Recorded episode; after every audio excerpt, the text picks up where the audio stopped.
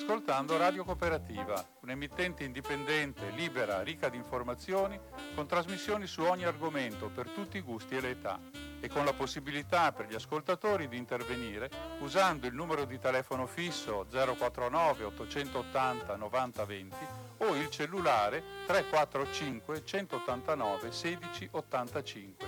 Nessuna interruzione pubblicitaria, mai, perché non dipendiamo da alcuno sponsor commerciale Radio Cooperativa si regge sul volontariato di conduttori e amministratori e soprattutto sulla generosità dei molti ascoltatori e soci che la sostengono finanziariamente. Per farlo basta collegarsi con il sito www.radiocooperativa.org che contiene tutto quello che può essere utile per contattarci e aiutarci. Oppure si può usare il bollettino postale numero 120 82 301 intestato a Informazione e Cultura via Antonio da Tempo 2, 35 131 Padova. La frequenza principale è 92,7 MHz in modulazione di frequenza. Ti aspettiamo per dirti grazie di cuore e buon ascolto.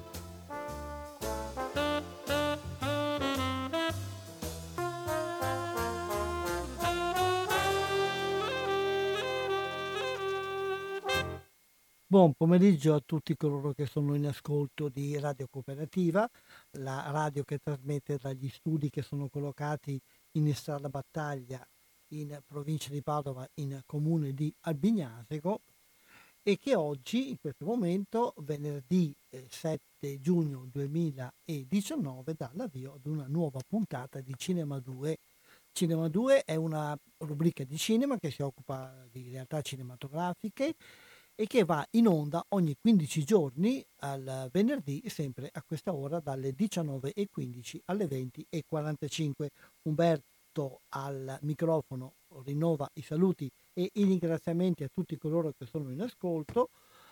Eh, sono due, mm, un mese praticamente che non ci sentiamo perché l'ultima puntata non è, l'ultimo mm, appuntamento non è andato in onda in diretta ma con una replica perché in quel periodo ero impegnato a seguire anche per voi il Festival del Cinema di Cannes. E quest'oggi quindi faremo un po' una puntata di festival, un paio di festival, un paio di appuntamenti locali sempre molto importanti su cui vorrei attirare la vostra attenzione e poi vi racconterò un po' quello che io ho visto e quelle che sono le mie impressioni su quello che ho visto, che, che ho visto al Festival di Cannes di quest'anno. È passato un po' di tempo, sapete già un po' tutto, quelli che seguono il cinema, eh, sapete quali sono i premi, chi ha vinto, chi non ha vinto, tante polemiche le avete più o meno seguite. In, questo, in questa seconda parte della trasmissione di oggi io vi dirò un po' la mia e vi parlerò di alcuni film che spero che arrivino anche sui nostri schermi, alcuni sono già arrivati altri che spero che arrivino e che a mio parere meritano di essere visti.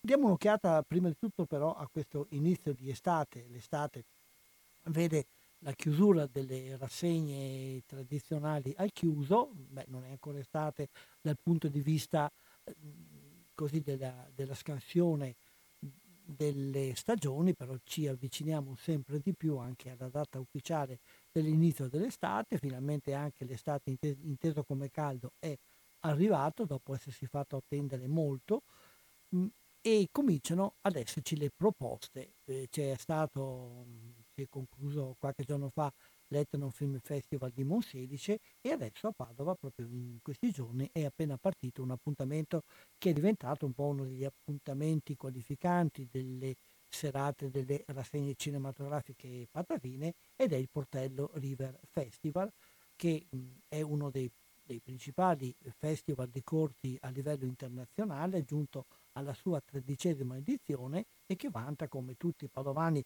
e come tutti coloro che lo hanno frequentato, vanta soprattutto una collocazione veramente imperdibile e, e che non ha nessun altro eh, simile al mondo almeno per quanto sappiamo noi, e che è la scalinata cinquecentesca del vecchio porto di Padova con una delle, delle migliori attrattive eh, architettoniche di Padova che è la Porta Portello o Porta Ognissanti.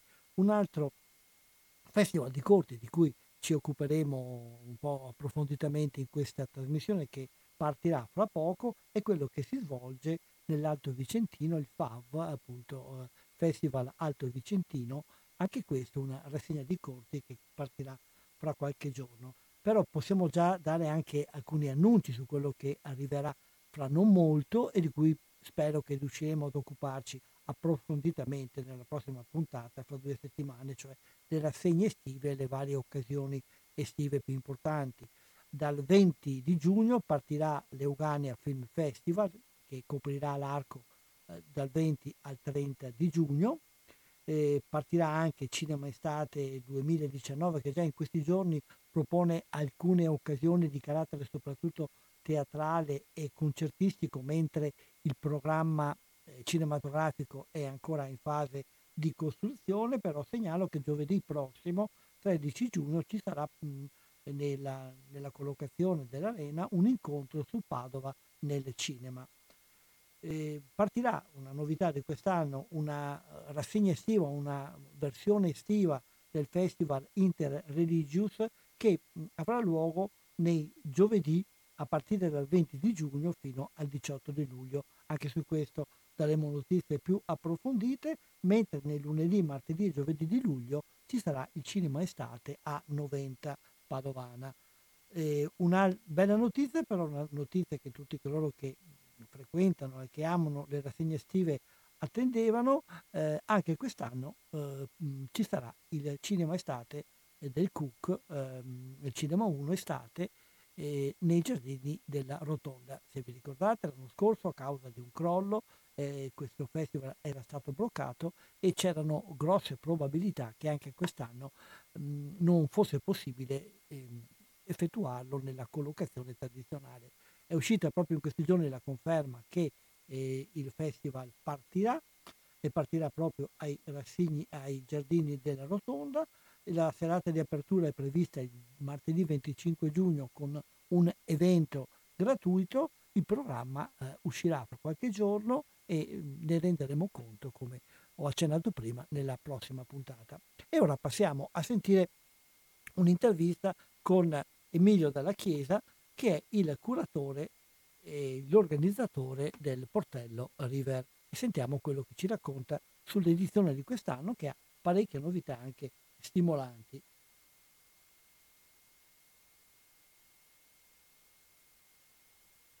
Ciao Emilio e grazie intanto di aver accettato questo nostro invito. Sì, ciao, buongiorno. Ecco, Emilio, ormai lo conoscete bene, è l'organizzatore del River Film Festival che è iniziato l'altro giorno qui a Padova. Beh, noi possiamo anche dire che lo intervistiamo proprio il giorno 4 giugno, il giorno in cui alla sera è prevista l'apertura.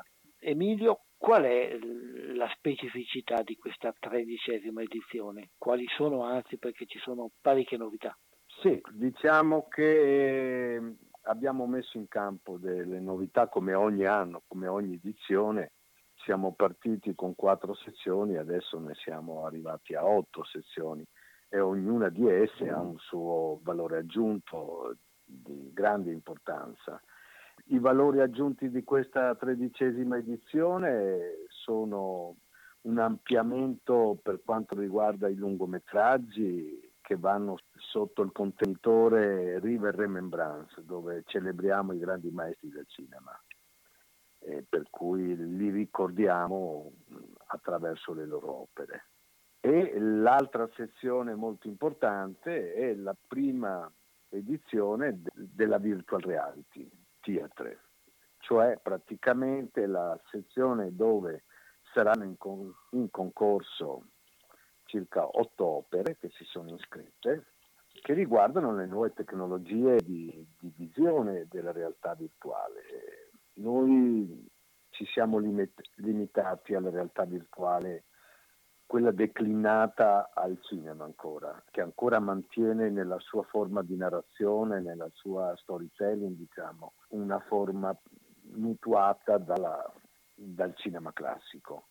Cosa cambia? Cambia che il soggetto è al centro della scena e sceglie dove, dove volgere lo sguardo e ovviamente condotto in questa, in questa sua scelta dalla bravura diciamo, della direzione drammaturgica dell'opera, cioè del regista. Dunque ci sono ancora gli elementi narrativi del cinema tradizionale. Dunque inaugureremo per la prima volta il primo uh, virtual theatre cinema. E praticamente... Con 12 postazioni. Sì.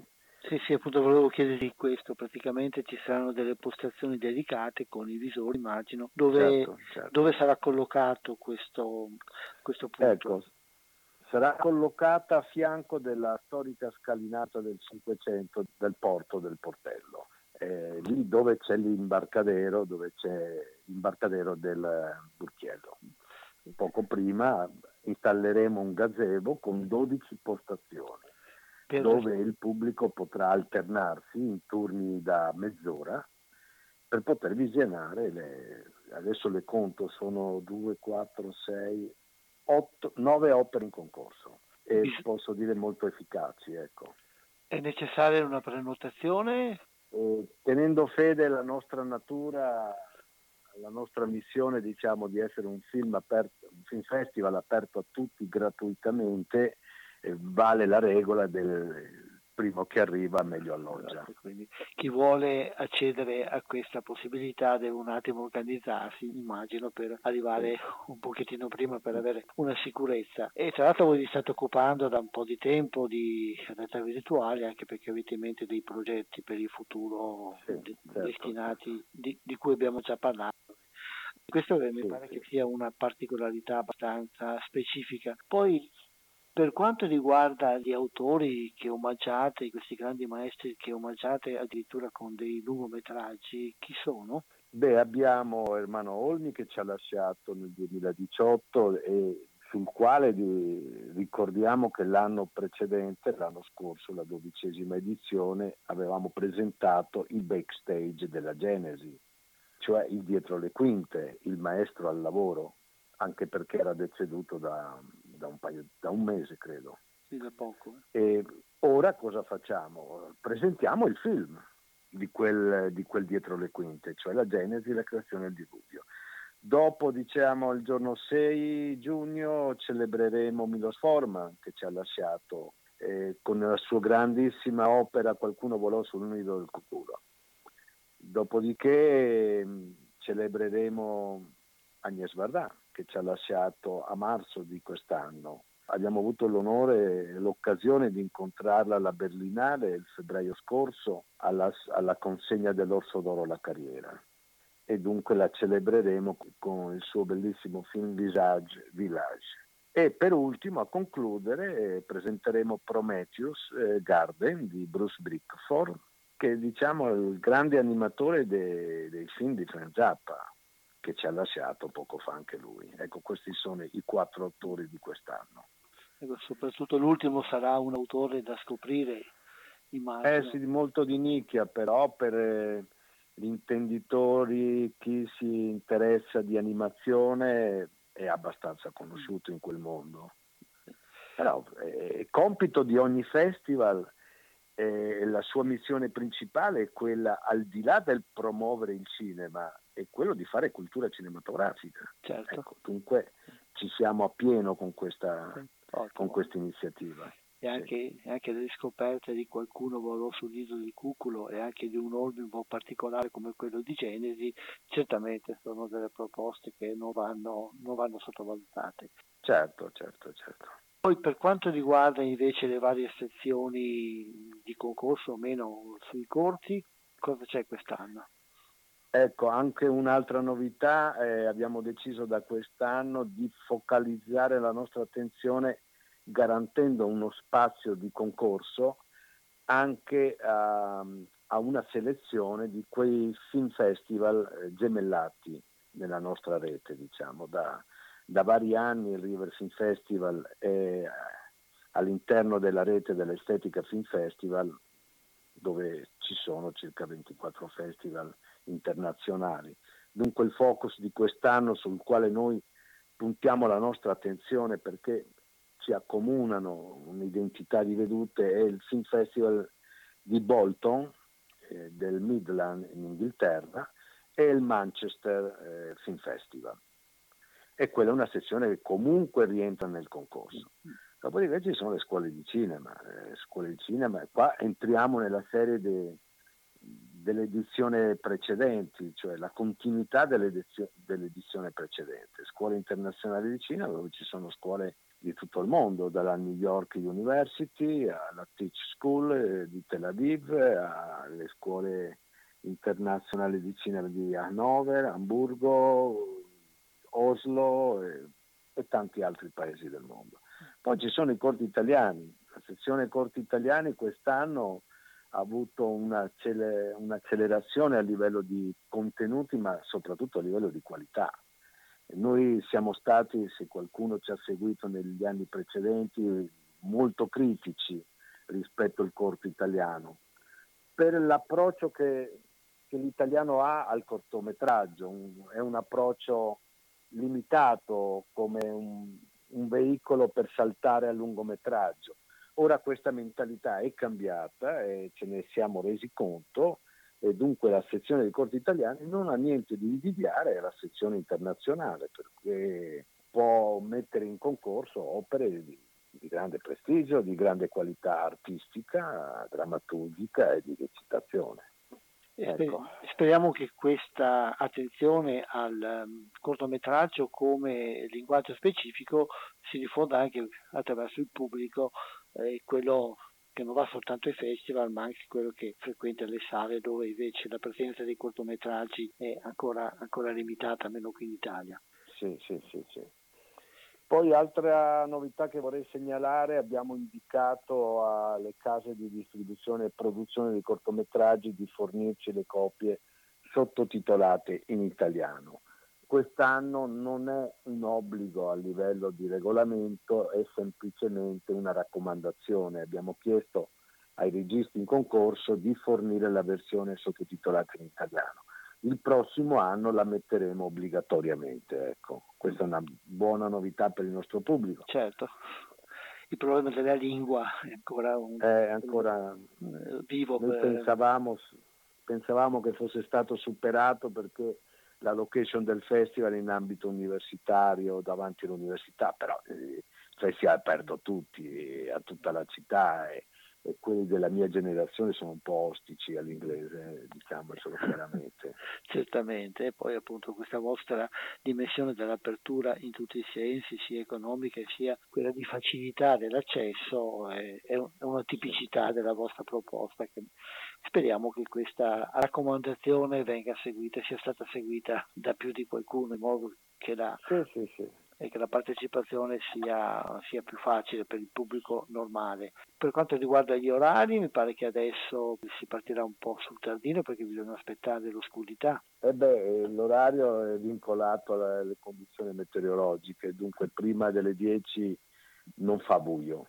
Certo. Dunque la proiezione inizierà alle 10 di ogni sera verrà preceduta dalla presentazione al pubblico dei registi in concorso e la presenza degli attori dei film in concorso, che molti quest'anno ci hanno chiesto di partecipare. Come si suol dire, ogni festival dovrebbe garantire un'adeguata ospitalità, però eh, abbiamo fatto presente che le nostre risorse economiche sono praticamente inesistenti, per cui eh, li ospitiamo con il cuore, non possiamo garantire alberghi, viaggi e quant'altro che, che, è dovuto, voglio dire, dovuto. però eh, non ce lo possiamo permettere. Però devo dire che molti hanno risposto all'appello con forte entusiasmo, garantendo la loro presenza, proprio per la qualità e la bellezza del contesto urbano in cui è collocato il festival, unico al mondo.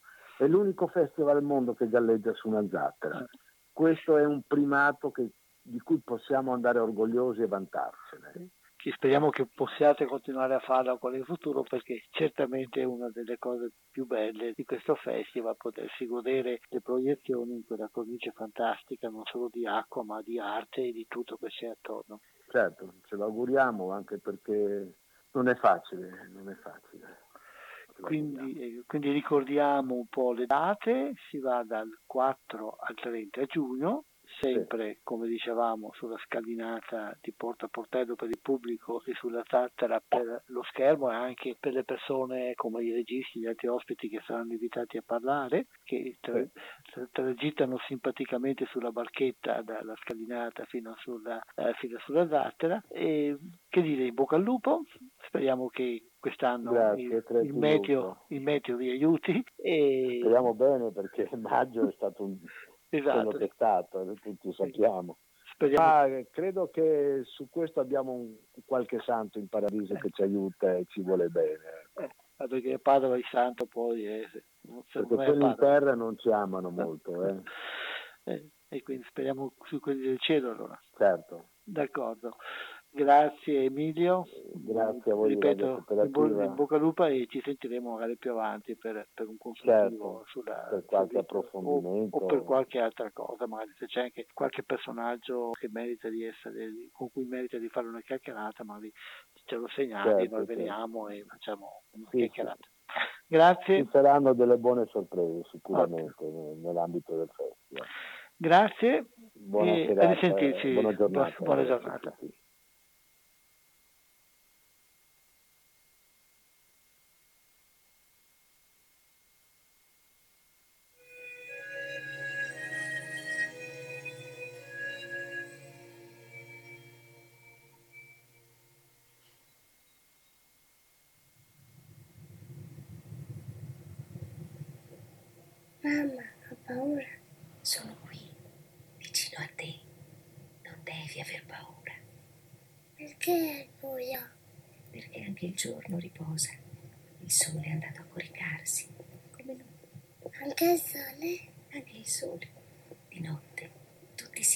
Abbandonano al sonno.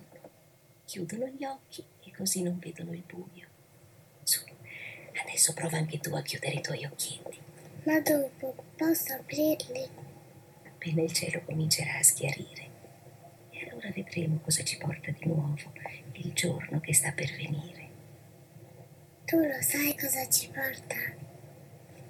Nessuno può conoscere quello che ancora si nasconde nel grembo della luce. Bisogna attendere la nascita del giorno nuovo e allora scopriremo tutte le meraviglie che sono in ogni alba della terra. Ma pochi sono coloro che sanno vedere. Tu sei capace.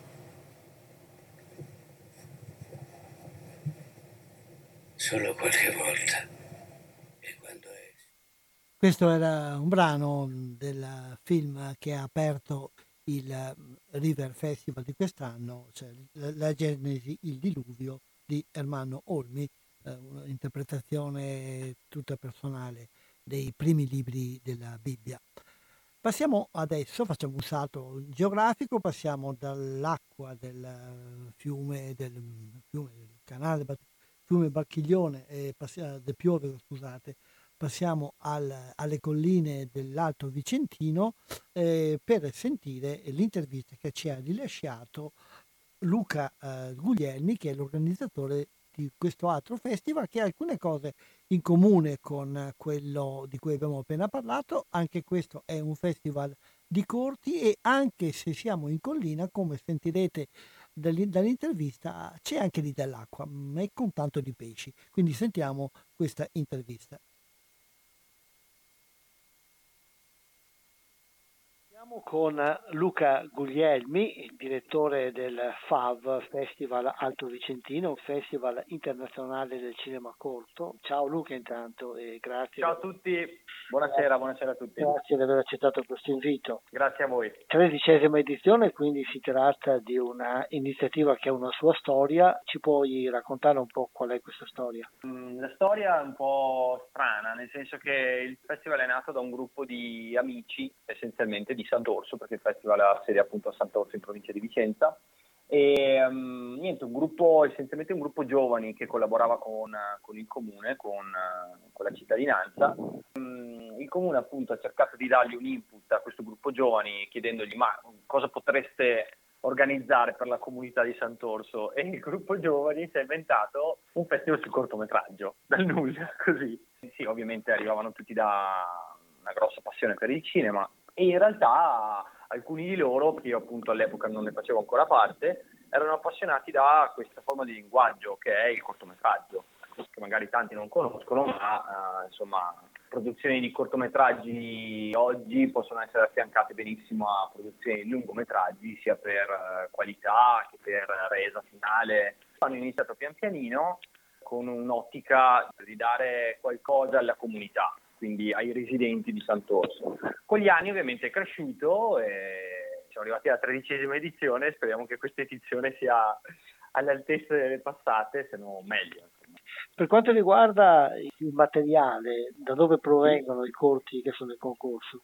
Allora, arrivano direttamente a noi tramite il bando di concorso che abbiamo aperto e noi comunque ci appoggiamo anche a delle piattaforme apposite che raccolgono lavori da tutto il mondo e poi le convogliano direttamente ai festival, quindi esistono online delle piattaforme che fanno questo. Quindi punto di raccolta, poi sta a noi decidere se il materiale che arriva da queste piattaforme è in linea con la nostra situazione di festival.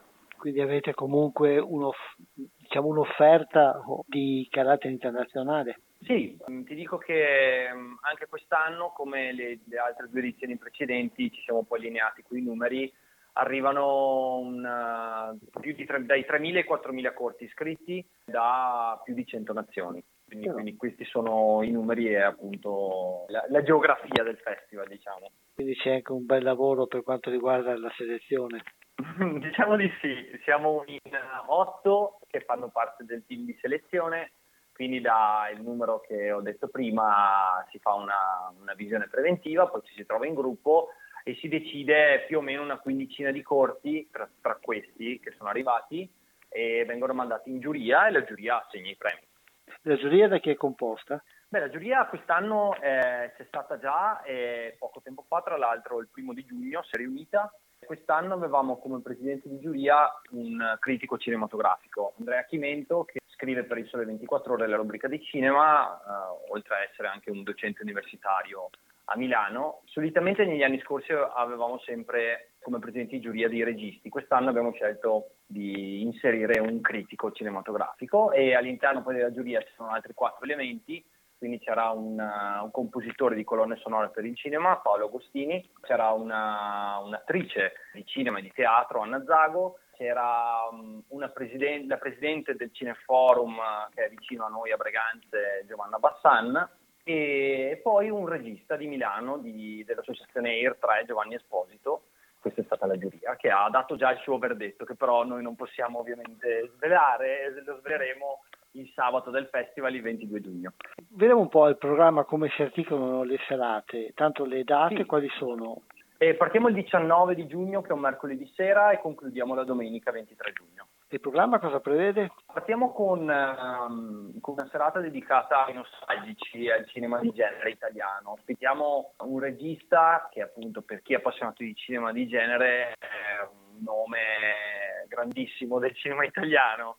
Eh, magari i più non lo conoscono, ma è Sergio Martino, che è uno dei più prolifici appunto registi a livello di produzione italiani. Negli anni è passato appunto un terrorista del genere, nel senso che ha fatto la commedia all'italiana, quella un po' che strizza l'occhio all'erotismo, ha fatto il poliziottesco, ha fatto l'horror, ha fatto il post-atomico, quindi diciamo tra gli anni 70 e 80 ha fatto veramente tantissimi film. Quindi partiamo con lui il mercoledì, il giovedì ospitiamo l'associazione Air 3, appunto di cui fa parte Giovanni Esposito che era in giuria, che è l'associazione italiana registi che ha sede a Milano e loro faranno un focus sugli effetti speciali, quindi una playlist di filmati tratti da film famosissimi, diciamo, con un focus sul backstage e come hanno fatto ad arrivare a certe scene, a certi effetti speciali.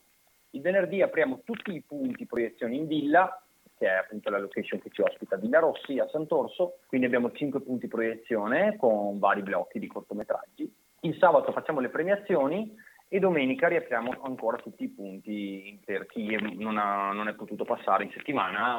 Dicevi che la collocazione è Villa Rossi?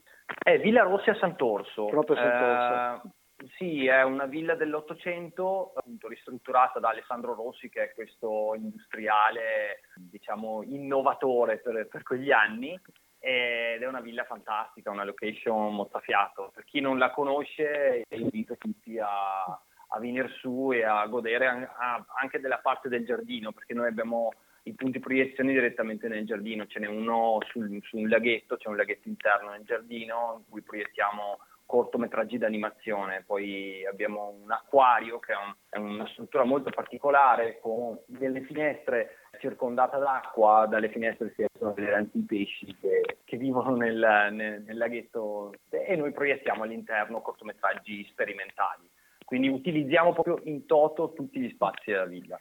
Per l'ingresso bisogna fare un biglietto eh, oppure no? No, no, l'ingresso è libero e gratuito per tutte le serate, dal mercoledì alla domenica abbiamo appunto la gratuità concordata con l'amministrazione, quindi noi siamo molto felici di, di, poter, di poter, dare appunto la, la gratuità a tutto il pubblico.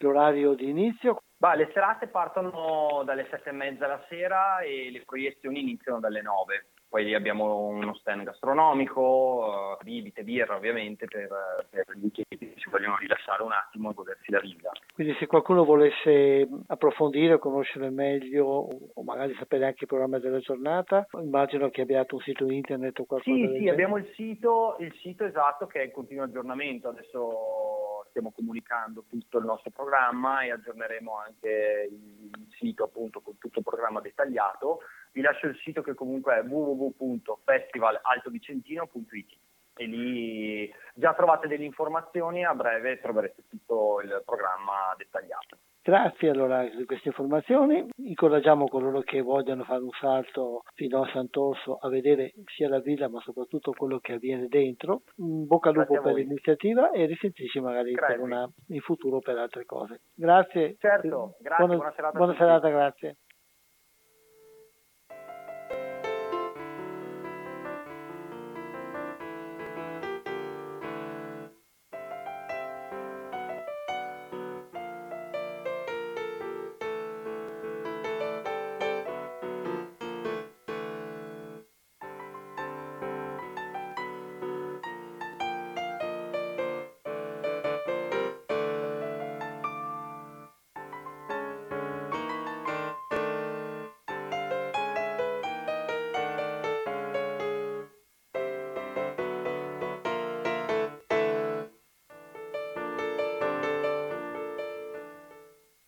Ed ora facciamo un salto geograficamente più grande e come dicevo passiamo alla seconda parte di questa puntata di Cinema 2. Vi ricordo che siete all'ascolto di Radio Cooperativa, la radio che trasmette dagli studi di Sala Battaglia in comune di Albignasico in provincia di Padova 049 880 9020 e poi quando vi avrò detto un po' di cose penso lascerò anche un po' aperto il microfono se qualcuno vuole intervenire con richieste o con delle sue, delle sue valutazioni. Mm, passiamo allora al Festival di Cannes di, qui, di quest'anno, eh, un festival che, mm, ecco, valutazione un po' generale, mi espongo subito, un festival affollato, affollato di tanti film che fanno un po' un miscuglio di varie proposte cinematografiche interna- internazionali con alcune assenze o alcune minori presenze rispetto al passato del grande cinema americano, anche se pure c'era, con il ritorno di personaggi che sono abitué. Mm, direi che come qualità, non è una qualità malvagia, la qualità media, però oh, grandi eccellenze, tranne due o tre cose, che mi hanno particolarmente appassionato, grandi eccellenze non le ho viste, anche se in generale eh, la qualità direi è abbastanza, mh, abbastanza buona.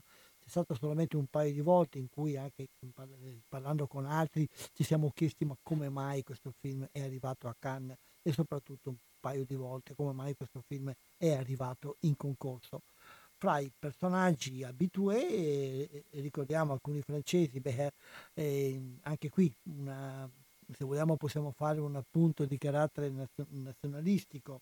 Eh, in, in, concorso c'era soltanto un film italiano e in evidenza nelle sezioni maggiori ce n'era un altro che poi era metà produzione italiana metà francese, tutti e due, due bellissimi film, spero di riuscire a parlarne, però in concorso uno solo, mentre in, um, eh, di film francesi ce n'erano parecchi anche in concorso oppure nelle sezioni parallele e direi non sempre ecco, eh, meritavano più forse di certi titoli italiani, anche se dobbiamo riconoscere che certamente la cinematografia, la cinematografia francese di oggi a livello di qualità media ha delle proposte che mediamente sono più, più convincenti di quelle che produce spesso il, il, nostro cinema che non riesce ancora ad uscire da certi vincoli, da certi, da certi nodi e questo va riconosciuto anche perché il, lo Stato francese investe molto di più sia in termini di, eco, di, economia sia in termini anche di facilitazioni legali, investe molto di più sul cinema di quanto non faccia tradizionalmente lo Stato italiano. Nella sezione principale eh, veniamo al discorso che genera poi una serie di discussioni in tutti i festival, lo fa Venezia, lo fa Berlino, lo fa ovviamente anche a Cannes, eh, la valutazione dei premi eh, che sono stati dati.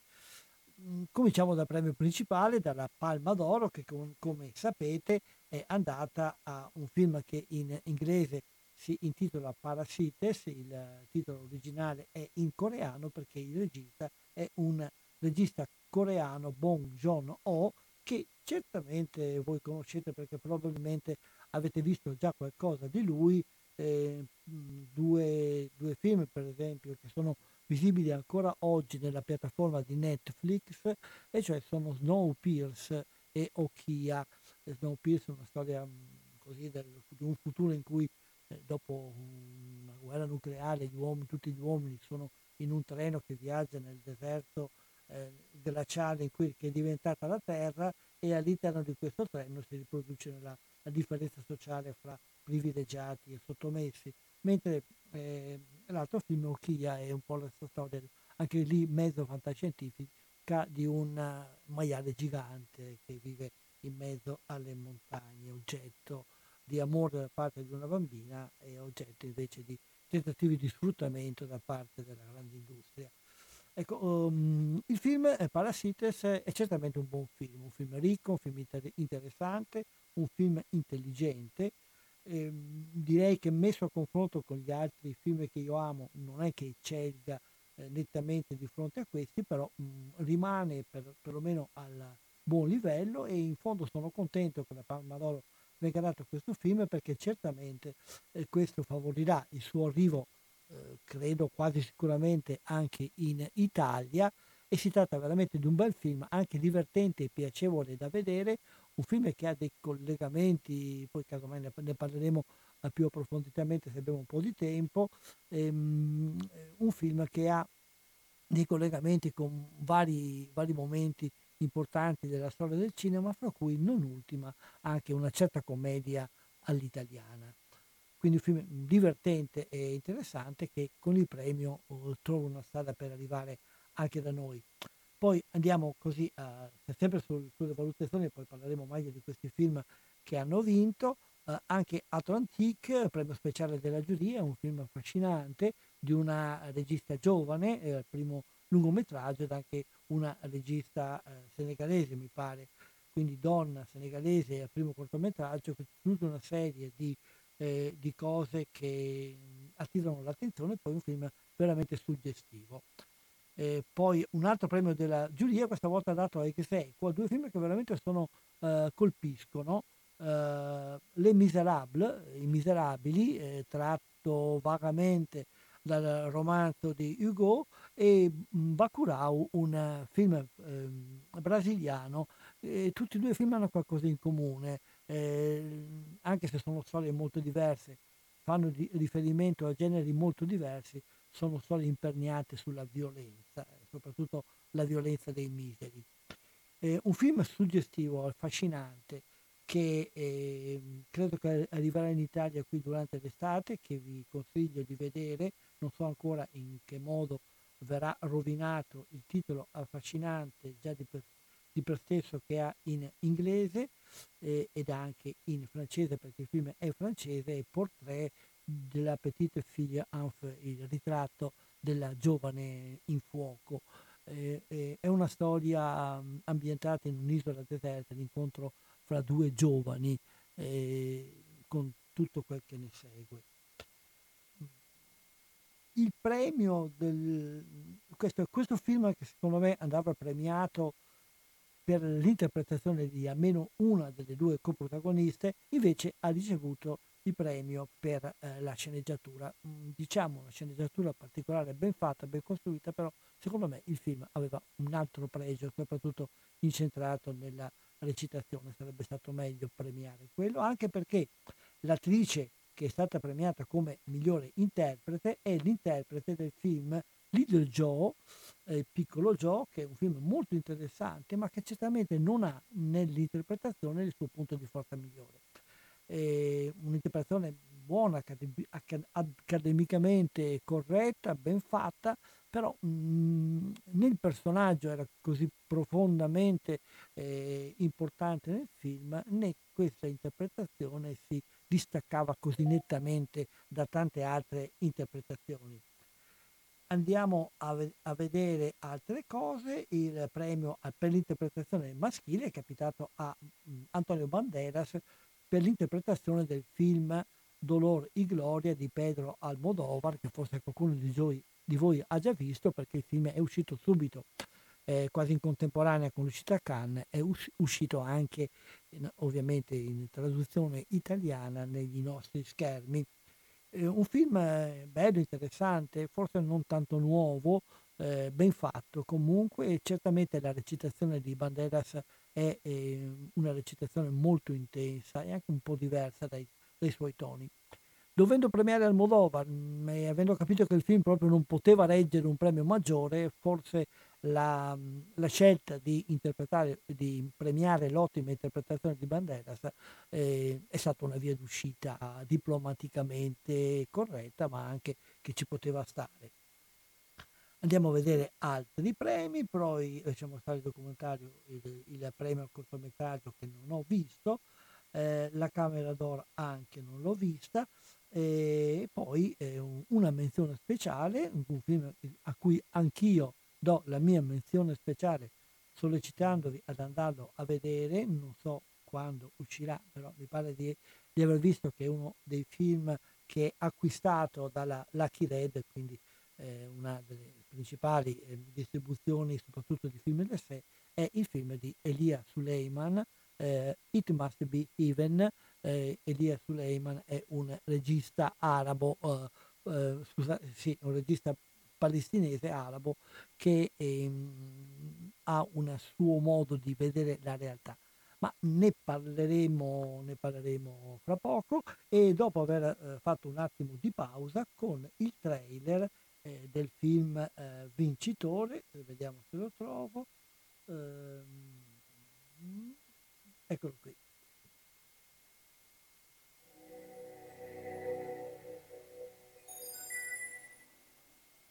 핸드폰도 다 끊기고 와이파이도 다 끊기고 야 김기태 어떻게 생각하셔? 아버지 저는 이게 위조나 범죄라고 생각하지 않아요 저 내년에 이 대학 꼭 갈 거거든요 그건 엄연한 범죄입니다. 아들아, 어, 너는 계획이 다 있구나.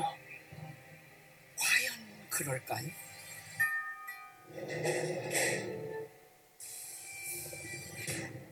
저는 백수 가족의 장남 기우가 고액 과외 면접을 갑니다. 참으로 시적절하다.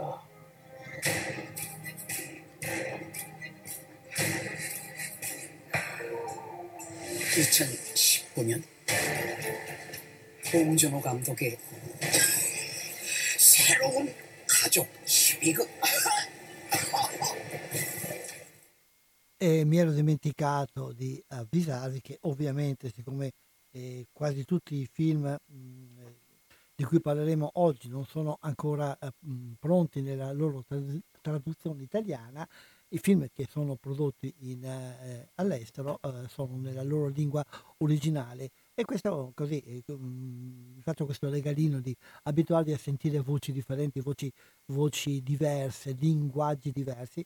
Una delle cose belle che può godere chi va al cinema nei festival è proprio, e questo vale anche per i festival di cui abbiamo parlato all'inizio della trasmissione, è proprio anche la possibilità di, di uscire un attimo, di prendere una boccata d'aria internazionale, che sentire il film nella lingua originale sì va bene, poi dover seguire le sottotitolature può essere un po' di difficoltà, ma insomma per delle scemenze facciamo delle difficoltà, facciamo delle, eh, delle difficoltà, affrontiamo delle difficoltà molto maggiori, ecco, per aprire un attimo i polmoni del nostro cervello ad un'aria diversa da quella eh, un po' tossica che, che respiriamo tutti i giorni, è una cosa piacevole, una cosa bella, una cosa che fa sempre bene. Veniamo allora a parlare un po' di questo film, eh, di questo I Parassiti, che ha un inizio che ricorda un grande classico della storia del cinema. Eh, tutti voi forse ricordate, penso che avrete, avrete visto il mh, film Metropolis di Fritz Lang, il mondo diviso fra il mondo, la città eh, moderna divisa fra il mondo eh, superiore dove stanno i ricchi, i potenti, i padroni e il mondo inferiore nelle caverne, nelle, nel sotterraneo dove stanno i lavoratori che eh, lavorano ad una enorme macchina che mangia coloro che la accudiscono. Ehm, ecco, una, una cosa, eh, un momento di questo film è il momento in cui dalla descrizione della panoramica della città superiore attraverso un elevatore, una, un ascensore che porta giù eh, gli operai eh, in, in, eh, scatolati, in, eh, infilati come se fossero delle marionette, poi c'è una carrellata che segue in discesa il movimento della, eh, dell'ascensore che scende e ci introduce in questo mondo sotterraneo. Ecco, una cosa del genere è l'inizio anche di questo film e anche qui c'è una divisione fra due mondi, il mondo di coloro che ce l'hanno fatta, dei privilegiati e il mondo invece di quelli che non ce l'hanno fatta, che forse anche non hanno neanche mai voluto farcela e che vivono appunto come dei parassiti, il mondo dei VIP eh, che è descritto in maniera anche abbastanza eh, ridicola, eh, si tratta di una famiglia eh, di, di il padre è un impiegato in una grande ditta in informatica, cose del genere, la, la, la moglie invece è incapace di tutto, anche praticamente di prendere, di prendere un tè. Beh, dicevo che all'inizio c'è questa, c'è questa carrellata che va giù, che ci trasporta dalla strada alla, al, sotto, al sottoscala, al, sotto, al, sotterraneo in cui abita questa famiglia, il padre, la madre, eh, due figli, un figlio maschio, una, una figlia femminile eh, giovane e poi una, una ragazzina. E questi, questi, questi, personaggi del sottosuolo, questi miseri uh, al fondo del, della scala sociale, vivono praticamente sfruttando i rimasugli degli altri. Il film comincia, e qui sarebbe, eh, sarebbe, anche interessante parlare della presenza degli smartphone in, eh, in molti di questi film eh, che, che, hanno avuto spesso anche una, un'importanza non solamente eh, simbolica ma anche proprio per la narrazione. Chiusa parentesi che ormai ne accendiamo dopo, ecco, si, vedono, si vede questa famiglia che sta cercando di, eh, di, ehm, con gli smartphone di captare il segnale wifi del, di coloro che abitano nel, nel, piano superiore. E un po' tutta la vita la loro vede così. Il giovane mm, eh, attraverso un amico viene presentato a questa ricca famiglia come insegnante di inglese di una ragazzina che non ha voglia di studiare e che subito si innamora di lui.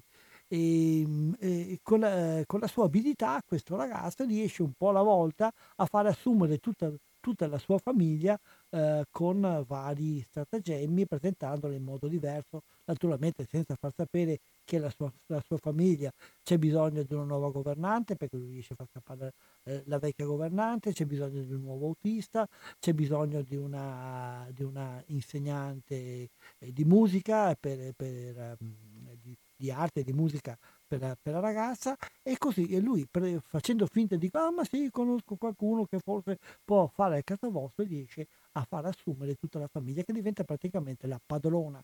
Ad un certo momento diventa la padrona della villa soprattutto quando la famiglia parte in vacanza per accontentare il capriccioso figlioletto e, e loro rimangono i padroni di questa villa meravigliosa, anche tra l'altro costruita da un famoso architetto star internazionale e gozdovigliano in questa bella villa una notte eh, nella quale però cominciano a, a, maturare tutta una serie di eventi che scoprirete se e quando andrete a finire questo film e, e dai toni della commedia si passa poi ehm, eh, lentamente ai toni della commedia noir. Ecco, il riferimento a Fritz Lang, riferimento alla commedia noir che è stata un genere che la commedia italiana ha, um, ha rivisitato parecchio, ricordiamo i mostri, eh, ricordiamo anche eh, Sporchi, Brutti e Cattivi di Ettore Scola. Certamente sono degli esempi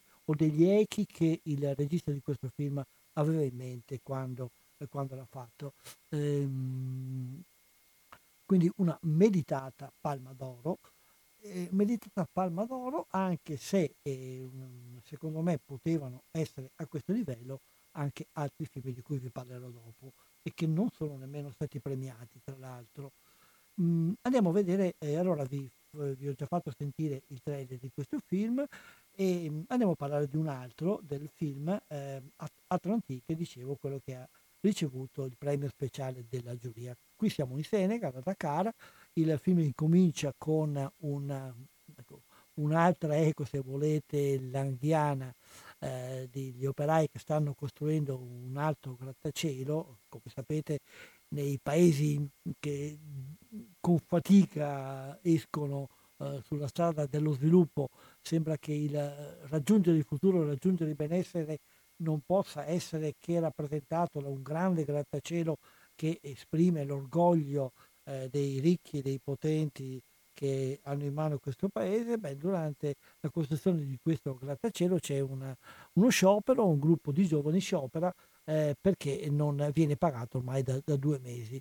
E, ehm, fra questi giovani c'è eh, il protagonista, uno dei, anzi, eh, è complesso dire che è il protagonista, ma per esempio eh, possiamo chiamarlo così, il quale eh, assieme ai suoi amici la sera stessa decide che eh, ormai per loro non c'è più posto nel proprio paese natale e si tratta di eh, dover fuggire. Prendono un barcone, eh, storia eh, tragicamente ehm, attuale anche qui da noi, prendono un barcone e affrontano l'oceano eh, per cercare di arrivare in Europa. Prima di partire lui però ha avuto una, un incontro con, la, con, con una ragazza che di cui è innamorato e anche lei lo ama, però eh, per questo amore non c'è futuro perché eh, lei è già promessa sposa ad un ricco eh, mezzo parente che deve sposare proprio entro qualche giorno e mm, lei vorrebbe anche non, non, arrivare a questo matrimonio, ma a partire dalla famiglia eh, e anche poi tutte le sue amiche la, eh, le suggeriscono hai, hai preso una, hai, hai questa grande fortuna di un ricco che ti farà fare la bella vita cosa la vai a sprecare semplicemente per un sentimento che poi prima o poi passa. Ecco un altro aspetto di questa società proiettata verso un benessere che è un benessere puramente materiale, sottolineato poi anche dal kitsch, dal cattivo gusto eh, di questo ricco marito, futuro marito e poi effettivamente anche marito della protagonista che ha una casa proprio Uhm, fatta con, mhmm, nella maniera più kitsch possibile dove c'è un grande dispendio di denaro che è pari alla totale mancanza di, di gusto.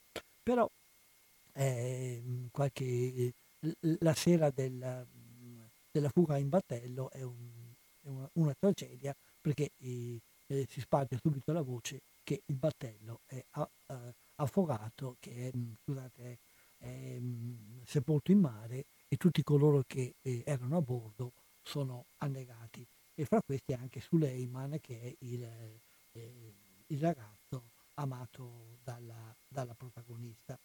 Eh, lei si sposa, però durante la notte del, anzi durante la, la, la grandiosa festa di matrimonio, eh, c'è un incidente, la camera, proprio la camera da letto che aveva tirato la, l'invidia di tutte le amiche della ragazza, la camera da letto prende fuoco e la ragazza Ada eh, si chiama, eh, si trova spaesata, ma al tempo stesso una sua amica che ha delle eh, capacità di collegarsi con l'aldilà, ecco, le fa sapere che Suleiman non è morto ma è tornato ed è presente. Anche qui lasciamo, lasciamo mh, eh, alla possibilità di chi vedrà questo film di vedere come va a finire.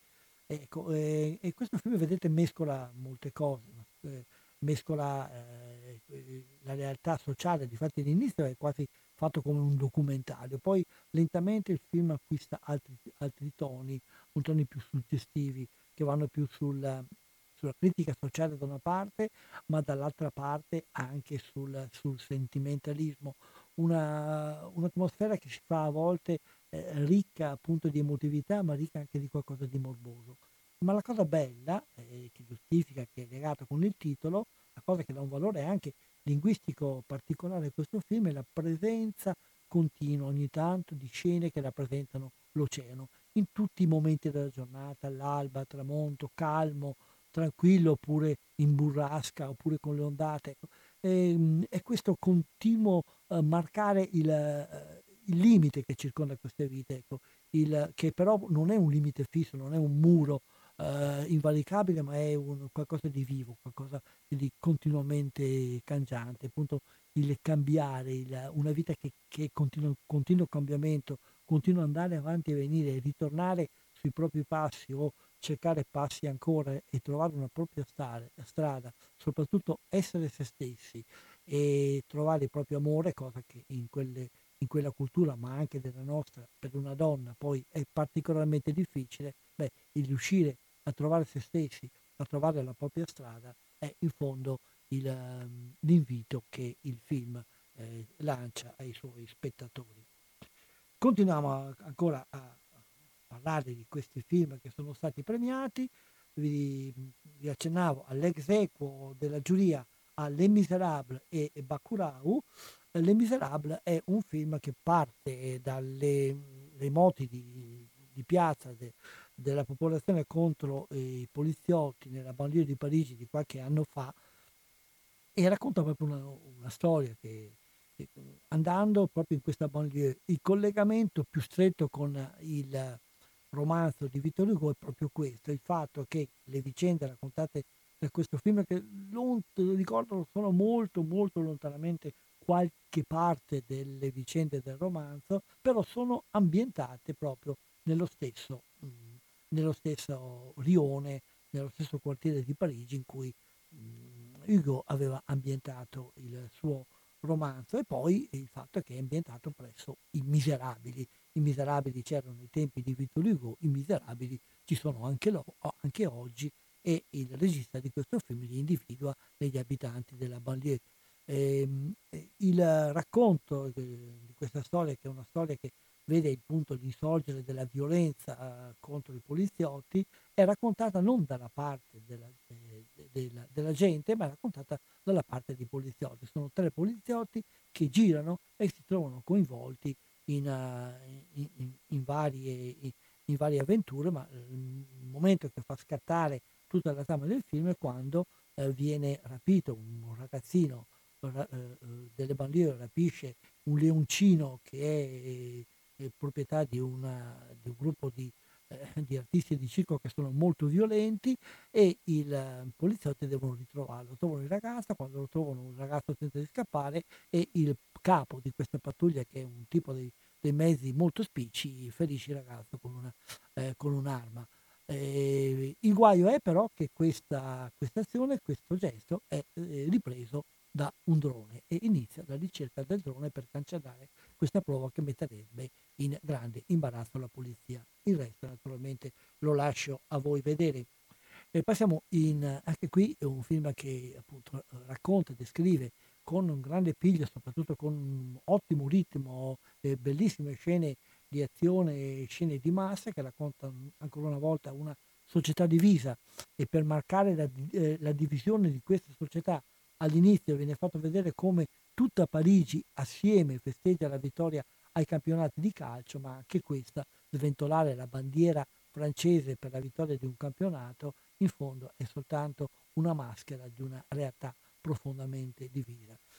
E l'altro film è Bacurau, anche qui, eh, qui andiamo nel Brasile, nel famoso nord-est, ehm, qui eh, gli echi sono più gli echi sia dei film brasiliani degli anni 60, ehm, e, ma anche un certo tipo di western, in particolare il western all'italiana. Eh, è un piccolo villaggio, un piccolo villaggio sperduto nel deserto del nord-est, eh, eh, privo di acqua. Eh, il film si apre con una, una, cisterna che va a portare l'acqua in questo paese e viene, e viene fatto oggetto di spari che fanno disperdere gran parte del liquido prezioso. Anche questo un altro ricordo, se vi ricordate del film di Clouseau, Vite vendute, il salario della paura, un viaggio pericoloso in camion in un paese del Sud America.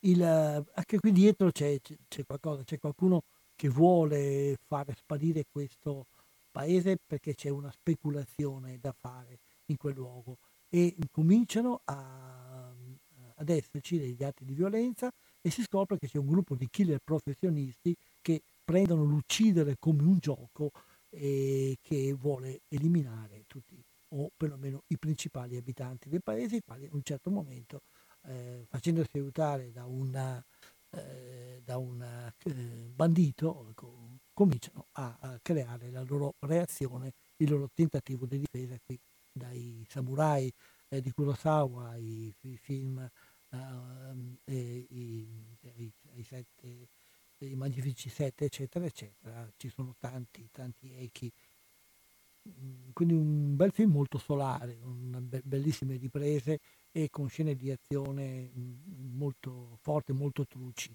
a volte però. Anche, anche qui no, due film che parlano di come può nascere la violenza. Di solito la violenza dei miseri è sempre reazione alla violenza di coloro che stanno sopra di loro. Facciamo un attimo di pausa, vediamo se abbiamo a disposizione il eh, trailer, eh, sentiamo quello dei misérable, les misérables. La cohésion. Sans cohésion, pas d'équipe. Et sans équipe, on est seul. T'as pas choisi la bonne équipe, mon pote. Contrôle de police. Vous faites quoi là On attend le bus. Vous attendez le bus là Ça sent le shit ça? Eh, c'est bon, c'est Ça va, je gère. Je vous filme, vous n'avez pas le droit de faire ça. Arrête de filmer. Non. T'es contente là? Ici, c'est notre vie. Toi, tu débarques, nous, ça fait 10 ans qu'on est là. On est les seuls à se faire respecter. Eh les gars, les gars, ils sont là, ils sont là. Ceux qui se respectent une femme. Les gens d'ici, ils ont peur de vous, c'est tout. C'est quoi l'histoire Quand t'as volé un lion Ouais. Mets la pression sur les petits, faut qu'on retrouve le lion. Arrête-toi là Vous n'éviterez pas la colère et les cris. Putain La galère, c'est qu'il y a un drone qui nous a filmé. Qu'est-ce que tu me parles de gérer un drone là? Il y a un gamin inconscient là Parlavo prima appunto di unione e di divisione, che il film comincia proprio, il trailer comincia proprio con una frase della capo della, eh, della polizia che parlando a questa squadra dice la coesione è quella, è quella che vi serve. E senza coesione siete soli, di fronte a tutto, con la coesione siete una squadra. Ecco, questo vale per i poliziotti, ma secondo i dentisti sotto sotto dovrebbe valere anche per tutta la società. Invece nella società non siamo squadra, ma siamo soli e contrapposti l'uno all'altro. Il ritratto della giovane figlia in fuoco, questa è la traduzione sia dal francese che dall'inglese dell'altro film, di una ancora una volta una regista uh, francese, eh, che è Céline Sciamà, che eh, racconta una storia ambientata alla vigilia praticamente della rivoluzione francese in un'isola della Manica, eh, vicino, vicino, alla Francia, eh, un, un'isola nella quale vive una, una, famiglia nobile, poi c'è il paese di, di loro che che dipendono da loro, è rimasta solo la madre, che è la nostra Valeria Golino, tra l'altro, eh, che, che, recita questo ruolo, la, la, quale è una figlia che è fortemente colpita dal suicidio avvenuto da poco dalla sorella, eh, vuole rimanere isolata dal mondo in quest'isola. Solo che la madre invece vuole ritornare nel grande mondo, aspira a ritornare a Milano, la sua città natale, eh, dove ci sono i teatri, c'è la musica, c'è, c'è la bella vita che lei non può fare di eh, confinata in quell'isola. E il mezzo per rientrare nel circuito della grande società è il matrimonio di questa figlia con, eh, con un importante personaggio milanese e la figlia però rifiuta di sposarsi. Per saldare il contratto di, di matrimonio è necessario il ritratto di questa figlia e allora la madre, dopo aver provato tanti pittori che la figlia ha sempre rifiutato, chiama una, una ragazza, una giovane figlia di un pittore che ha la sua attività professionale come pittrice, la chiama per fare un ritratto alla ragazza, per farlo però di nascosto, perché dice se lei sa che sei una pittrice neanche ti vuole vedere. Allora tu fai finta di essere stata eh, soldata come dama di compagnia per accompagnarla nelle sue passeggiate e poi eh, la studi e la guardi bene e, e poi di nascosto gli fai, le fai, anzi, il ritratto. Ebbene, eh, parte così, eh, ma fra le due ragazze eh, comincia a svolgersi una, un rapporto sempre più eh, complesso, sempre più profondo, che dall'amicizia passa all'amore, però il tema resta sempre quello di capire come si fa a capire un'altra persona, come si fa a rappresentare, cioè a rappresentare, a portare agli altri quello che io so di lei.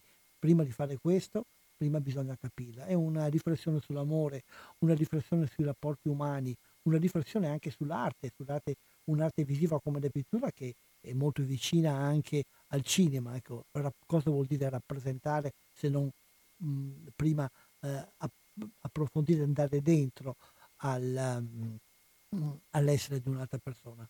eh, temi, temi, molto interessanti che la regista riesce a mettere sul piatto in modo, in modo suggestivo e anche raccontando una storia fatta di belle immagini e soprattutto, come dicevo prima, di due interpretazioni veramente magistrali. Peccato che non sia stata riconosciuta eh, questa, questa, capacità.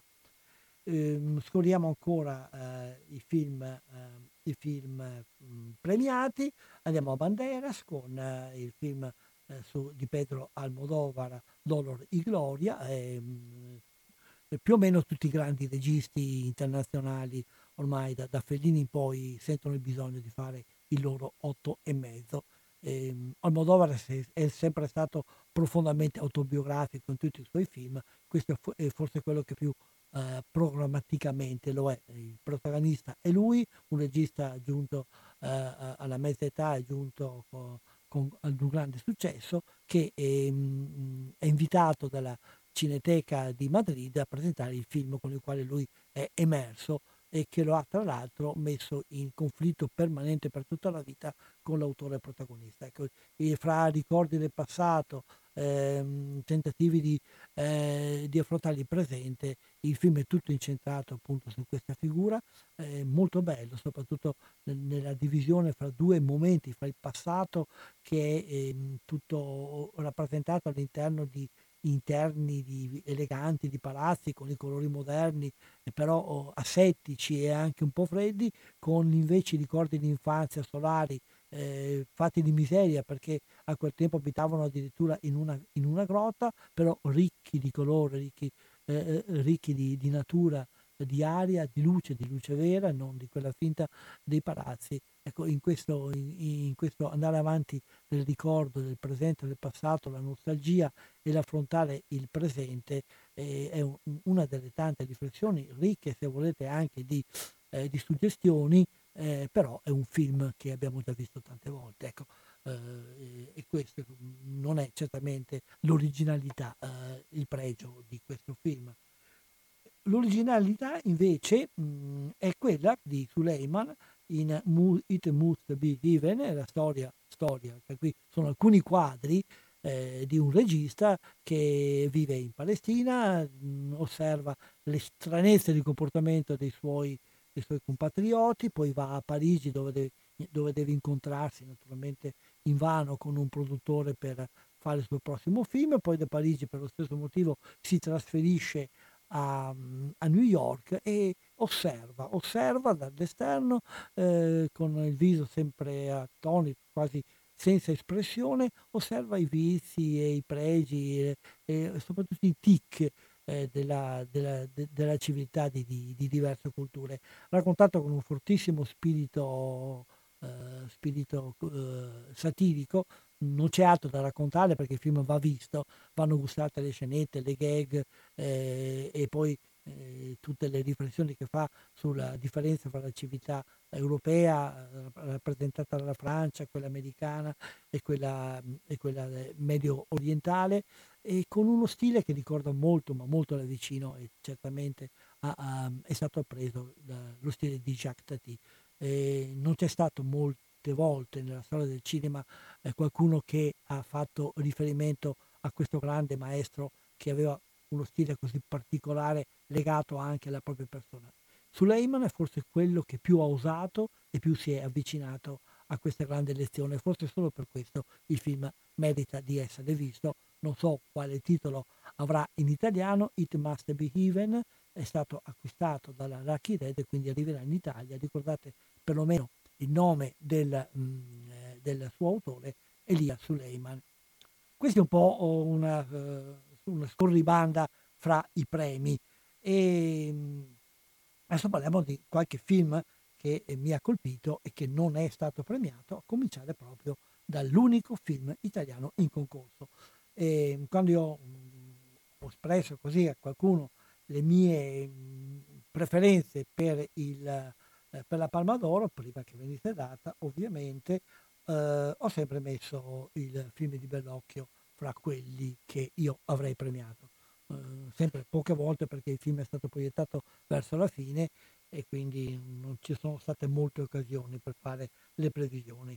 Il traditore, sapete, è già eh, perché è uscito contemporaneamente all'uscita sulla Croisette, è uscito anche in Italia, è la storia di Tommaso Buscetta della guerra di mafia fra, eh, eh, lanciata dai corleonesi contro la mafia tradizionale, eh, l'ingresso delle grandi affari del, della droga, l'ingresso anche di una violenza efferata eh, con la quale Totolina e i compagni hanno condotto la loro guerra contro i loro nemici mafiosi ma anche contro lo Stato. Il Tommaso Buscetta è famoso perché ad un certo momento, dopo aver assistito alla, all'uccisione di gran parte del, della sua famiglia, lui era fuggitivo, nascosto in, in Brasile e, e viene, viene, preso con, la, con, la, con l'accusa di spaccio di droga che lui sempre ha negato e poi viene portato in Italia dove stringe un patto con mh, mm, il giudice Falcone e comincia a raccontare i segreti di quella che noi chiamiamo, chiamiamo mafia, ma che lui fin dall'inizio dice non è mafia, ma è cosa nostra. È storia che conosciamo bene, che il film racconta in maniera molto ricca e molto, e molto particolareggiata ed è un film però che ha parecchie novità. Alcune novità intanto per quanto riguarda la filmografia di eh, Bellocchio, un film che ha, delle scene di azione nelle quali Bellocchio non ci aveva mai abituato. E scene di azione direi fatte molto molto bene anche in maniera eh, che prendono, basti, basta citare una che che avviene verso l'inizio quando il, la polizia brasiliana per costringere Buscetta a confessare lo spaccio di droga prende la sua amatissima giovane moglie, la porta nel cielo sulla baia splendidamente fotografata di Rio, di Rio de Janeiro e la fa pendere fuori da un elicottero minacciando di gettarla giù eh, finché Buscetta non confessa, cosa che Buscetta non riesce a fare con scene così di azione, oltre ad altre raccontate veramente molto bene. Ma il pregio di questo film è anche quello di rifarsi ai film di mafia e scardinandoli completamente. È una cosa che Bellocchio ha fatto diverse volte nei confronti dei film di genere, entrare nei film di genere e però revisionarli in maniera particolare. Qui di fatti il, um, quello che era un po' il tema generale della, del film di mafia, il film che raccontava la nascita, la crescita, il successo e poi la decadenza di qualche grande boss mafioso. Niente di, tu, di tutto questo nel film eh, di, eh, di, Bellocchio. Buscetta non viene, non viene preso da bambino o da quando comincia la sua filiazione della nascita, non diventa perché Buscetta poi tra l'altro pur essendo un grosso personaggio di Cosa Nostra non è mai stato un grande boss, lo dice anche nel film, è stato un grande killer, ma non un grande, un grande boss perché dice a me non interessava il potere, la famosa frase ehm, mette, con la quale lui si mette in contrasto con Totò Reina, ecco, per Totò Reina è meglio il potere che fottere, per me invece è meglio fottere che, che il potere. E, ehm, e quindi e quello che c'è al centro quindi non è la storia di, di, di, una, di un mafioso, ma è un essere umano che, vi, che eh, Bellocchio cerca di capire.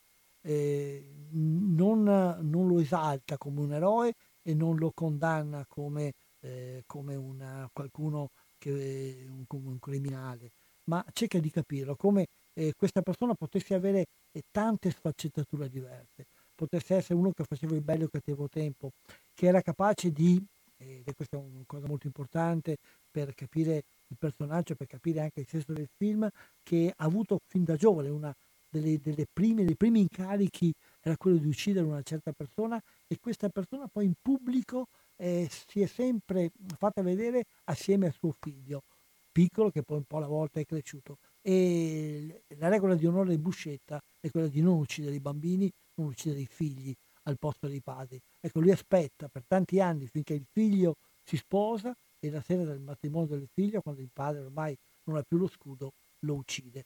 Eh, quindi eh, non è certamente farina da, da fare ostie. E mh, mm, Bellocchio proprio si interroga su questo, su chi è la Buscetta, chi è un essere umano, come riusciamo a mettere insieme delle cose così apparentemente in contrasto fra di loro, la freddezza dell'omicida con uh, la richiesta di colore dell'uomo che ama la sua famiglia, ne ha tre famiglie addirittura, però uh, tutti i componenti de- della famiglia li ama lo stesso e come appunto può essere un marito un amante fedele nel tempo stesso avere tre, tre famiglie, come può essere un, uh, un, criminale e non andare fino in fondo nella, nella, nella strada del crimine, e che cosa vuol dire l'onore, che cosa vuol dire Ecco, tutte queste cose rimangono, rimangono un grosso interrogativo eh, che Bellocchio ci rimanda. Forse questa è la cosa più interessante di questo film. Se non l'avete ancora visto, andatelo a vedere. Una palma d'oro perduta, però un film che eh, sta avendo anche un ottimo successo di pubblico perché tra l'altro, pur non essendo un film breve, un film abbastanza lungo, però è anche dal punto di vista spettacolare eh, ha tutte le carte in regola eh, ci stiamo avviando un po' verso la conclusione, la conclusione che ormai di altri film vi parleremo, vi parlerò eh, in altre volte quando usciranno, però volevo così accennare almeno a due o tre. Il film di apertura, I morti non muoiono, ve lo dico in italiano perché il mio inglese è abbastanza maligno, di Jim Jarmusch, un film che parla della risurrezione dei morti, o meglio degli zombie che escono in un paese un piccolo paese dell'America e l'uscita degli zombie, la rinascita degli zombie è provocata da un cataclisma di carattere ambientale. Gli zombie escono nel paese, come, loro, come loro costume, si mangiano i vivi che poi diventano zombie a loro volta, ma la cosa interessante che fa di questo film un film di forte critica anche sociale è fatto che gli zombie a loro non interessa tanto se ranocchiare i cadaveri dei vivi che hanno appena ucciso, ma interessa eh, diventare consumatori come quando, essere, come quando, erano in vita. C'è una scena bellissima che ha strappato le risate a tutti coloro che erano presenti in sala eh, quando si vedono questi zombie che girano per il piccolo paese con il loro smartphone cercano di trovare la, la linea del wifi. Il film mette insieme delle citazioni enormi da, della storia del cinema di genere, è un fondo, è un omaggio al cinema di genere, ma è anche una, una satira nostra, al nostro modo di vivere, alla nostra società, così consumistica da continuare ad essere consumista anche nella morte, ma o meglio, come dice Tom Waits, che fa la parte di una specie di eremita che osserva dal di fuori questa assurdità della nostra vita e dice, beh, questi non è vero che i morti non muoiono, erano morti ancora prima di morire, perché la loro vita in fondo era una morte. Pa- eh, casomai poi alla fine vi farò sentire il trailer del film, ripeto, anche questo è già stato acquistato in Italia, non so quale, quale titolo avrà, come sempre, eh, però anche questo è un film che vi consiglio di vedere. Fra le grandi presenze non possiamo dimenticare quelle di tre abitué alla, della, della Croisette, eh, primo fra tutti Ken Loach, Ken Loach che è stato premiato anche due o tre anni fa con la Palma d'Oro e che continua con, sua, ehm, con i suoi film che analizzano la realtà sociale.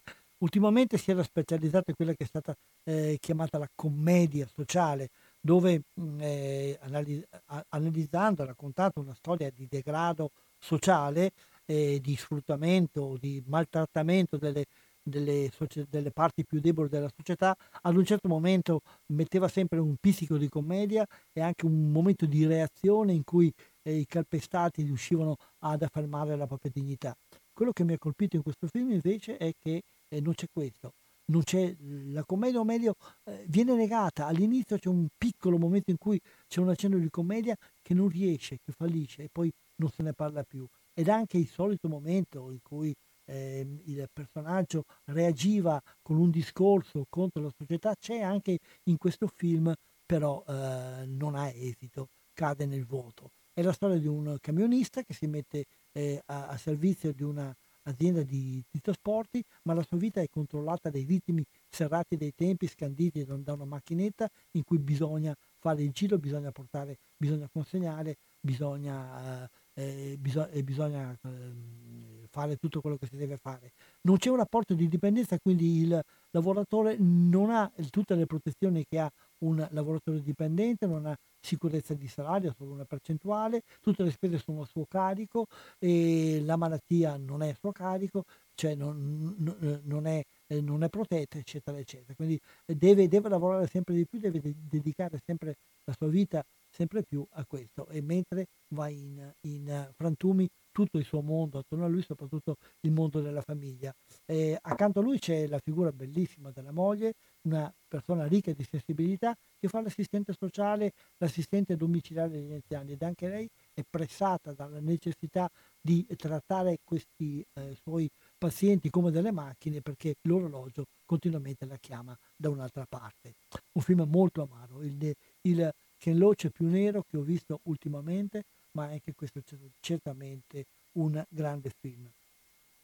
E lascia molto amaro anche il film dei fratelli Dardenne, che questa volta osservano la storia di un ragazzo, di un adolescente eh, di origine eh, eh, musulmane, il quale eh, facendo amicizia con l'imam di cui fa anche piccoli lavoretti, lavora nel suo, eh, nel suo negozio di frutta e verdura, eh, facendo amicizia co- con, con l'imam si eh, radicalizza. Non si capisce bene perché si radicalizza. Non vogliono oh, i fratelli Dardenne studiare come un giovane eh, arriva a radicalizzarsi, ma questo radicalizzarsi eh, presenta un problema, perché in fondo il ragazzo è poi un ragazzo normale che studia, che è bravo, che è anche cortese e gentile con tutto e con tutti. L'unica cosa che non può accettare è tutto quello che va contro eh, l'Islam. Ad un certo momento eh, decide per, eh, di, eh, addirittura di colpire, di uccidere la sua insegnante di arabo, colpevole di, aver, di voler utilizzare nelle sue lezioni dei testi arabi che non sono il Corano.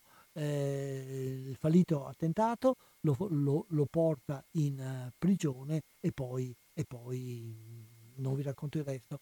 Eh, vi segnalo però che nel finale, secondo me, i Dardenne eh, un po' oh, mi, lasciano, mi lasciano amaro perché il finale è un finale troppo happy end e troppo anche moralistico, diversamente da quello che fanno di solito. Però c'è questo interrogativo che, ehm, che il film sollecita, cercare di capire questo buco nero di queste presenze che sono fra noi, che sono dentro noi eh, e che mh, come mai nascono. È, è un punto di domanda, è un interrogativo. Non vogliono dare risposte, ma vogliono eh, segnalarci, mostrarci una realtà, seguire una realtà come fanno loro poi con la loro camera che, che segue continuamente i personaggi.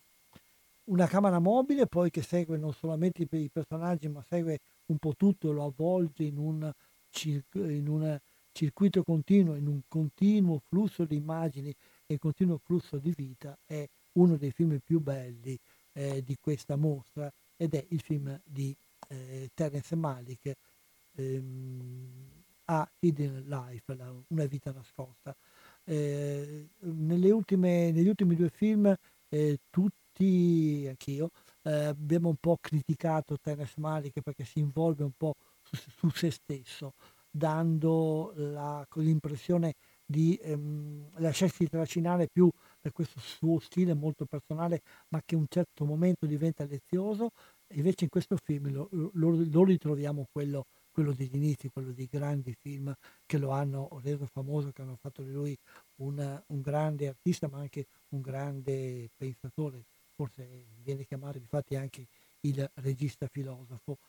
Perché? Perché questa volta c'è una storia, una storia bella, solida, c'è un personaggio profondo al cui servizio si mette il cinema. Ecco, non è la storia al servizio dello stile, ma è lo stile al servizio della storia al servizio del messaggio. Siamo in una, mm, eh, eh, tempo del nazismo, in un paese dell'Austria, sotto le Dolomiti, scene magnifiche, eh, patrimonio dell'umanità eh, è sempre presente a segnare la vita di un piccolo paese, di un piccolo villaggio dove tutti si conoscono, tutti si aiutano, però oh, la presenza del nazismo, soprattutto lo scoppio della seconda guerra mondiale, sconvolgono tutti. Le bellissime montagne vengono, eh, vengono eh, coperte da nubi e da lampi di tuono e il protagonista che è, è padre di famiglia, una moglie che lo ama moltissimo, due bambine eh, innamoratissime di lui, eh, vivono belli, sereni, però deve andare in guerra. Eh, la prima esperienza della prima parte della guerra nel fronte occidentale non è poi così drammatica.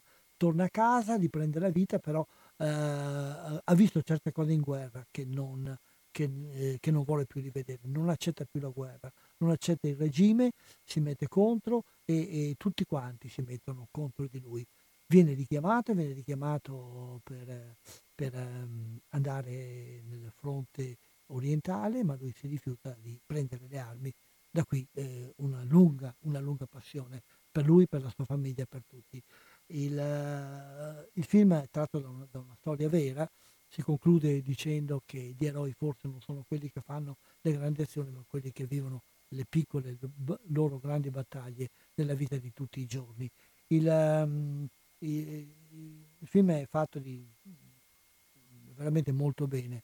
E la macchina avvolge, vi dicevo, c'è un flusso, continuamente si vede anche il fiume, il fiume eh, vicino a cui sorge il villaggio ed è in fondo questo che il film ci invita non tanto, non è tanto una riflessione, una lezione, una tesi, ma è proprio un avvolgere lo spettatore in questa, in questa dimensione, un, un andarsi, un lasciarsi prendere in questo flusso che è la vita che, che non ha punti di riferimento di per sé, tutto può essere tutto e può essere il contrario di tutto. Qual è l'unico riferimento che regola eh, il personaggio, che regola il protagonista? La propria coscienza. Lui non condanna gli altri, non dice voi non dovete fare, ma io non me la sento. La mia coscienza di cristiano, e lui è consigliato anche da prete di far finta di, eh, di fare un giuramento che tanto non serve niente, poi mh, eh, farsi mandare a curare gli ammalati eh, con la Croce Rossa e cose del genere. Non accetto perché io non posso accettare questa cosa. La mia coscienza mi impedisce di farlo. E qui la coscienza non è eh, qualcosa di distaccato, ma è la propria scelta, la propria dimensione interiore. Ecco, noi non possiamo non essere noi stessi, non possiamo non essere fedeli a noi stessi. Dovunque ci porta il flusso eh, della, della nostra esistenza eh, il tutto, eh, non dico raccontato, il tutto fatto vivere con, ripeto, immagini eh, fortemente emotive, eh, sia per quanto riguarda la bellezza del, di una natura rovinata dagli uomini, sia per quanto riguarda anche i momenti drammatici e tragici della prigionia eh, ed anche la parte finale che probabilmente immaginerete ma che non, non vi dico, anche se lo spoileraggio in questo caso non è poi eh, per niente, per niente eh, negativo. Ecco, queste cose così, eh, poi ci sarebbero molte altre cose, il tempo è quello che è, parleremo magari anche nelle prossime edizioni ancora di altre cose interessanti che sono emerse, ma di questo mi premeva uh, di parlarvi. Altre due cose accenno uh, brevemente, dei film di animazione. Un'animazione adulta. Eh, non possono accennare alla famosa invasione degli orsi in Sicilia, tratto dal ro- romanzo di Dino Buzzati da un grande animatore italiano Mattotti, una versione veramente molto bella, molto bella di questo, eh, di questo romanzo, affascinante per i, per i, disegni, i colori, la forma, una bella storia che forse, che forse conoscerete, liberamente in- interpretata, però eh, veramente un ottimo film che piacerà ai piccoli, ma piacerà anche ai grandi. Un altro film di animazione visto in una sezione parallela, però è un film francese, J'ai perdu mon corps. È la storia di una mano che eh, un ragazzo perde lavorando a legno in un incidente da falegname e, questa, e il film è il racconto del viaggio che la mano fa dal frigorifero dell'ospedale dove è stata rinchiusa per essere in qualche modo recuperata, riesce a, a fuggire e camminando con le dita va in cerca del suo proprietario. Ecco, il tema è quello del, della completare, dell'essere se stessi, del completare se stessi e non ci si può completare se non si hanno due cose, una fiducia in sé, un capire chi si è e un'altra persona che ci riconosca e che decida di fare con noi il cammino della vita.